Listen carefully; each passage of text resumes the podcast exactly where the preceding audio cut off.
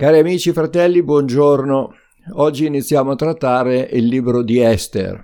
È un libro particolare dove non figura mai il nome di Dio ed è per questo motivo che ha trovato molti oppositori per il suo inserimento fra i libri canonici della Bibbia. Tuttavia è stato inserito sicuramente perché Dio veglia sulla sua parola è stato inserito ed è stato sempre di benedizione per i credenti di tutti i tempi. Anche se il nome di Dio non viene mai citato, la sua azione nei confronti del suo popolo si fa ugualmente sentire. Poi leggendo questo libro vedremo in quale maniera. C'è una curiosità.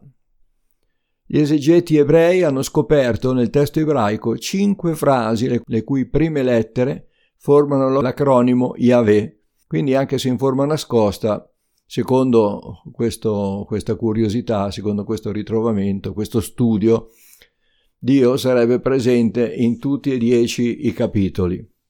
Qual è il contesto storico e geografico? Allora, questa storia che esalta il nazionalismo ebraico si svolge nella capitale dell'impero medo-persiano, nella città di Shushan, Susa. Siamo nel V secolo a.C e Giuda è ancora prigioniero sulle rive dell'Eufrate. Era stato deportato da Nabucodonosor nel 604. Quando cadde l'impero babilonese si succedettero altri imperi. In questo caso il governo è quello dei Medo-Persiani. La deportazione di Israele era avvenuta nel 604 da parte di Nabucodonosor, l'imperatore babilonese, al quale poi sono succeduti i governi medo-persiani e rimase schiavo, rimase schiavo fino al tempo della liberazione avvenuta con l'editto di Ciro nel 538 a.C., esattamente dopo 70 anni di esilio, come aveva preannunciato il profeta Geremia. In questa città, in questa zona, il popolo di Israele sfugge miracolosamente alla politica di sterminio perpetrata da Aman, che è stato il precursore di tutti gli antisemiti della storia. Questo Aman odiava gli ebrei. E il libro di Esther ci dà a questo proposito un insegnamento prezioso. Aman subirà un castigo severissimo e la persecuzione del popolo eletto avrà come conseguenza la sua riabilitazione agli occhi di tutti. Lo stesso fenomeno si è verificato nel XX secolo, con la persecuzione di Hitler, dalle ceneri dei campi di sterminio nazisti è sorto lo Stato di Israele. Dio aveva promesso ad Abramo benedirò quelli che ti benediranno e maledirò chi ti maledirà. Questo lo troviamo scritto in Genesi capitolo 12 versetto 3.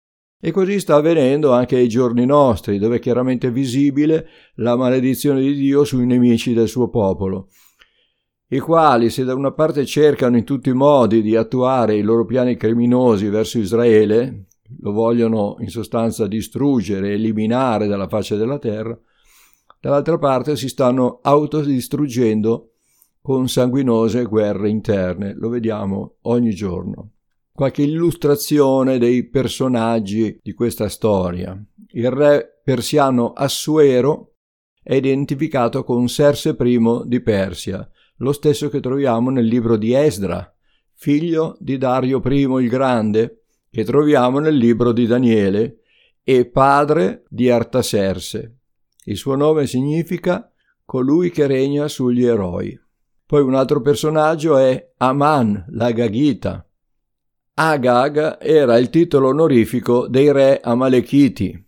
Questo lo possiamo vedere in Numeri, capitolo 24, versetto 7 e in Prima Samuele, 15.8. Così come Faraone era quello dei re egizi e Cesare quello degli imperatori romani. Aman era certamente discendente da un re di Amalek, popolo da sempre nemico di Israele. Questo lo vediamo in Esodo capitolo 17 verso 16 e in Deuteronomio capitolo 25 verso 19. Un altro personaggio il principale è Esther, cioè Adassa. In ebraico era Adassa, che significa mirto. Esther è il nome che le viene dato dai persiani.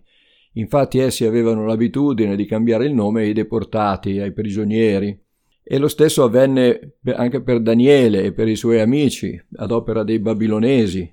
I nomi ebraici avevano quasi sempre un significato che riconduceva al loro Dio. I babilonesi e i persiani lo cambiavano con un nome che invece ricordasse i loro dei.